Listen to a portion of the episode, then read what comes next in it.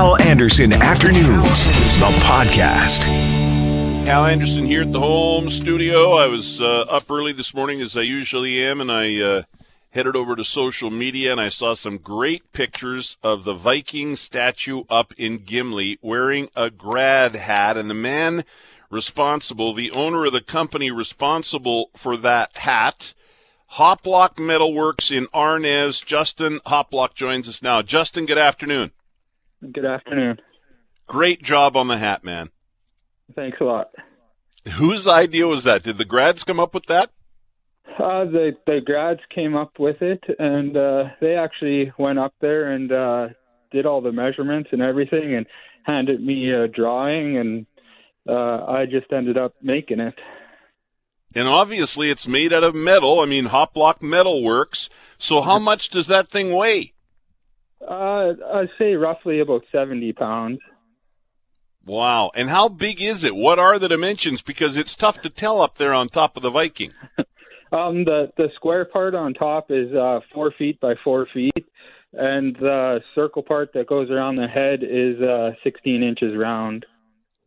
And it's fantastic. It's blue. You've got the yellow tassel there. What's the tassel made out of? Um, the tassel is actually uh, just yellow braided rope, and we just frayed it at the end, and yeah, it turned out pretty good.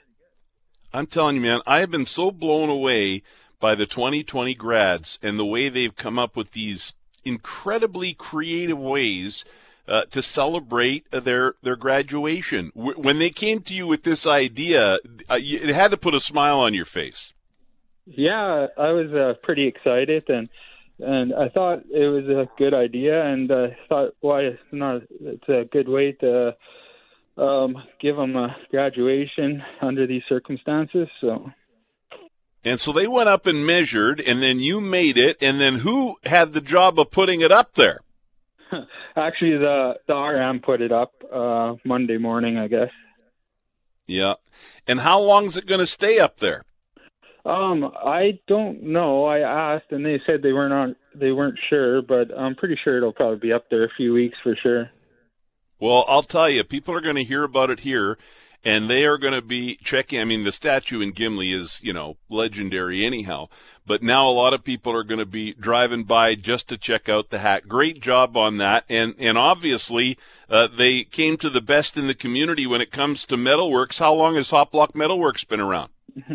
Actually, I just started it up in uh, 2018, so uh, not that long. But uh, we're getting our name out there, and uh, yeah. Good for you. Um, what's the is that the weirdest thing you've ever made out of metal? Like, or or is there uh, what would be number two if that's number one? Uh, number two would either be I made a five foot uh, wide curling rock for the Scotties in Gimli two years ago, or I've made a seven foot tall uh, 3D metal dinosaur. Okay, so you've done some weird stuff in metal then. Yeah. well, listen, great job, Justin. I really appreciate you jumping on and, and telling us about it. Fantastic job. Uh, shameless plug here. I guess that, well, I know they can find uh, Hoplock Metalworks on Facebook because that's where I found you and got your number. Have you got a website or a phone number? Here's your chance to plug it. Uh, no, you guys can check us out on Facebook at Hoplock Metalworks, or uh, my phone number, give me a shout, is one two zero oh four two zero oh six zero zero three one. 206 0031, 206 0031, and Hoplock is spelled H O P L O C K. Justin Hoplock. Great job. Thanks a lot. Thank you, Justin. Justin Hoplock, owner of Hoplock uh, Metalworks up in Arnes in the Interlake. the Viking in Gimli is wearing a grad hat. Now, Cam Poitras back there producing the show at CJOB as I do the show here at my home studio. Do you know the official name of those grad hats. We call them grad hats, right? But I what what are they officially called? No clue. I have absolutely. I had no. no I knew they had a name. I had no idea either. I looked it up. It's a mor uh, a mortar board hat. Oh, a mortarboard hat. Okay. Like just like mortar, M O R T A R, one word, B O A R D, mortarboard cap. Okay. Well. Yeah. There you go. But. New it's way easier just to say ah, the grad cap. you say you say mortar uh, mortar board hat. I, Nobody knows what you're talking about. You say well, right. Hat, everybody knows. Yes, yeah. And then what do you do with the tassel when you graduate? Oh. You, you move it. You move it to the other side. Obviously, you didn't right? graduate. Yes. Yeah, you, no, I didn't. Yeah. I think you, you, take it from one side, and you move it to the other, right? There you That's go. Right, yeah. Yes, I think you take it from. Let me think now. I think I you think move it to the left. It, really, or do you move it to the right? We're going to have to Google that now. I don't know. Because I was going to say I think you move it from the left over to the right, but it may be from the right to the left. I'm not sure. Anyhow, congratulations to all the 2020 grads out there. Great job, man. That's that. I, I don't know. I was blown away by Swan Valley when they had all the pictures on the banners on Main Street. Um, they they had the uh, the drive-through red carpet uh, celebration, Seven Oaks Met School. I think this one might might top it all. I like the grad cap on the Viking in Gimli. Fantastic. Director of the Canadian Federation of Independent Business joins us now, Jonathan Alward. Jonathan, good afternoon. Good afternoon, Hal. Are you getting tired of talking about the CERB?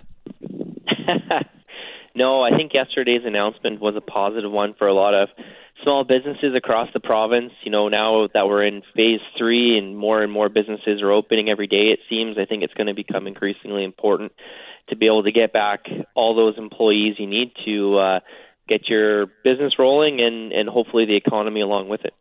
And most of our listeners voting at cjob.com, it's our question of the day, are agreeing with you. About 60 40 are saying, yeah, uh, good announcement by the province. Let's get off the CERB and, uh, and get back to work.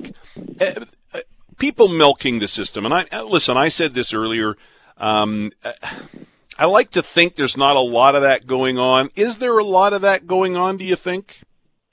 Well, we've been hearing from business owners you know over the last several weeks, really really months, about um, it being challenging to bring back employees already, and that was even you know looking at phase one, uh, looking towards phase two, and we actually surveyed on it across the country because we'd been hearing it so much, and found that of those businesses with staffing challenges, which in Manitoba was about half.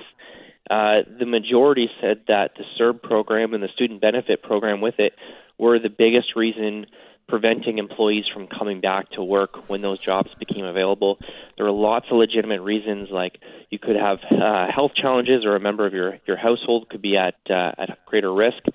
Um, you could have childcare issues, although that's uh, winding down, fortunately, as, as things continue to open up more.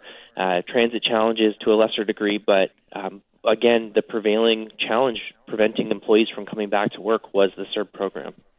John Graham was on this morning with the start from the Retail Council of Canada. If I have time, I'm going to play a clip of him where he says, yeah, CERB was an issue, but an even bigger problem is uh, eviction protection for retailers, business people, and the cost of PPE. Would you agree those are bigger issues? They're they're big issues, absolutely, and I, and I think the reality when you dive into it is Manitoba's small businesses still, even in phase three, need as much help as they can get from the government. And I think yesterday's announcement was a good one. I think it definitely addresses problems. There are still outstanding challenges. You know, July 1st is coming up very, very soon, Hal. And with that, a lot of businesses are fearful that they're going to get evicted because they haven't been able to pay or they might not be able to pay this month. Getting that uh, eviction protection in place for small businesses this week is going to be really, really important. We've been working closely with the province to achieve that. I think I'm talking to John and the Retail Council and other business stakeholders daily to try and uh, push this across the finish line. So hopefully we'll hear more by the end of the week. Let me dig into that a bit. What would that look like? So then a landlord would not be able to evict a commercial tenant for non-payment of rent, period. That simple? I, in a nutshell, yeah. And I mean, you know, uh, it depends which model. Uh, other provinces have come up with different models to accomplish this. Even Quebec had a really interesting policy that we've been recommending for Manitoba, where um, they were looking at also subsidizing the amount that landlords needed to contribute to participate in the CECRA program. And I think that's been one of the biggest barriers to uptake uh, is that landlords have to eat 25% of their mm-hmm. monthly rent bill for three consecutive months and that's a huge bill when a lot of landlords are struggling right now too. So, um, you know, that would be a very positive initiative to go along with this that we've been asking for. But but you're absolutely right. I think if you look at Saskatchewan, those businesses that would qualify for the CECRA program, the rent assistance, because they had 70% drop in revenues, they're the ones that are going to get protection, and their landlords will have to participate or or continue to risk uh, uh, losing out other revenues. And you guys at the CFIB are really good about talking to your members, and you've got lots of them right across the country and here in Manitoba and in Winnipeg. What are they telling you? Are people coming back uh, to the brick and mortar stores? Are they still supporting these retailers, these businesses online? Are they nervous about getting out there and, and shopping again? How has the demand been? Has it been a pent up demand or is it a bit of a, a more cautious uh, rollback? I, I would say it's been a mixed bag so far. Unfortunately, you know, I've talked to owners that have said they have a loyal customer base that has just been propping them up and so supportive, and I think that's true for a lot of businesses.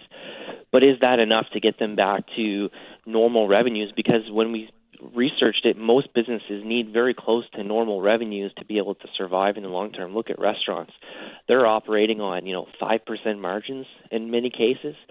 So uh, we need to make sure that people are getting out and supporting these businesses safely. If you have, you know, reservations about that, understandably so. There are a lot of ways to support. You know, not going to a dining room or going into the retail shop. You can still call or order online with a lot of these small businesses. Don't think about Amazon. Call a small business, and I bet that in most cases, the business owners will not only be very happy to have your support, but they would probably meet a lot of those same prices given the circumstances, especially. And real quick answer, is there a timeline on when you think the province might have something to say on commercial rent the next few days, or is it imminent, very close? Well, it's got to be by the end of the week. If you look at July 1st coming up, it has to be, and uh, we're certainly pushing them hard to make sure that's the case. Jonathan, thanks for your time. My pleasure. Thanks, Hal. It is World UFO Day, and here he is live on the phone, Chris Rutkowski. Chris, nice to chat with you. Hello there, Hal. Is this kind of like your Christmas, or what is it like? Yeah, yeah, it's yeah. This is this is the big one. This this is it. Yeah. what is the history of World UFO Day? Is there a history, or is it just a day that somebody picked to to call it that? No, there actually is a, a history behind this. There actually is a second uh, World UFO Day coming up uh, in July, but uh, that one is just sort of picked randomly. But this one, back uh, 73 years ago, uh, in, in 1947, uh, a fellow named uh, Kenneth Arnold, who was a private pilot, uh, was helping out with a search and rescue mission. Uh, they were trying to find somebody uh, that had gone down, and he was flying his plane around Mount Rainier in Washington State, and he uh, uh, saw nine what he described as um, I don't know. He didn't say they were flying saucers. He said there were some sort of uh, uh, circular objects uh, that were flying along, skimming, uh, flying as if they were skipping like uh, you were skipping a plate across uh, a lake or something like that. When you throw like a frisbee, this is before frisbees, of course. Mm-hmm. And when he was asked about this, uh, the news people uh, picked up on this whole flying saucer thing, and that's that's how we got the term flying saucer. Now, he actually didn't call it flying saucer, but that's where we got the term from. And hmm. uh, so, 73 years ago, uh, we still have this this phenomenon that just is persisting. Interesting. You're actually talking to us today from Falcon Lake, which is the site of an incredibly famous, maybe Canada's most famous UFO incident. Absolutely, yeah. I'm I'm right here at uh, at sort of ground zero, the place that's uh, that's well known for uh, when in 1967 a fellow by the name of Stefan Michalak uh, was doing some amateur prospect, prospecting just north of Falcon Lake, poking around looking for rocks that might have some silver or or gold, and he saw, for all intents and purposes, uh, a Hollywood style flying saucer, dome disc shaped thing, silver metallic, came down. Um, uh, there he actually saw two. One came down and landed uh, on a rock outcropping just north of Falcon Lake. He walked up to it. Uh, the thing took off, blasting him with a uh, with some uh, gas or or uh, just some heat and set his clothes on fire, set fire to some pine needles and so forth. The thing took off. He was treated at the Misericordia Hospital, uh, and the case was investigated by the Canadian Air Force, uh, the RCMP, even the United States Air Force's Project uh, uh, Blue Book and uh, Colorado study came up to investigate as well. And you know, it's it's one of the classics, one that stood the test of time because uh, Mr. Michalak insisted this is what happened. I mean, there was physical evidence found at the site, uh, which is where I am right now. You can actually get to it. Um, uh, in fact, the folks out at Falcon Beach Ranch uh, take you on a uh, on a uh, escorted horseback ride. It's it's a kind of rugged country. You you go in uh, on on horseback uh, into this place, and it's uh, hard to imagine that somebody would you know would burn uh, pine needles and whatever and leave a big ring in the middle of nowhere. Because the other factor is that there was radioactive silver uh, pieces found uh, at this site and uh, melted into a crack in the rock. So the question is, how did that get here? What did this guy see? And you know, the RCMP and and uh, the uh, Canadian Air Force both said that they had no explanation for uh, what happened. You know, you're an interesting character, Chris Rutkowski, because uh, you sometimes appear to be a non-believer, and then other times you seem very open to uh, the fact that UFOs may be more than just unidentified flying objects. Like just now, when you're talking about the Michalak case out there in Falcon Lake, you you spoke as though you believe Michalak. You've written a book about it. You know, Stan now. Um, have you come to believe it more over the years? Because I think most people have too, eh, um, or maybe I'm wrong. Correct me on that. But I think back when it happened compared to now, I think that story is believed more now than it was then. Yeah, I think the story uh, is gaining credibility. There's no question of that. I mean, it's been done a few times uh, on Unsolved Mysteries and uh, some of the other classic TV shows and some other TV shows, even just before COVID, had, had been out here to do some uh, some investigation and was doing some filming. Um, I, I, you know, I knew uh, Mr. Michalak personally. I knew the family personally. I know, knew Stan. I used to hang out with him as a kid.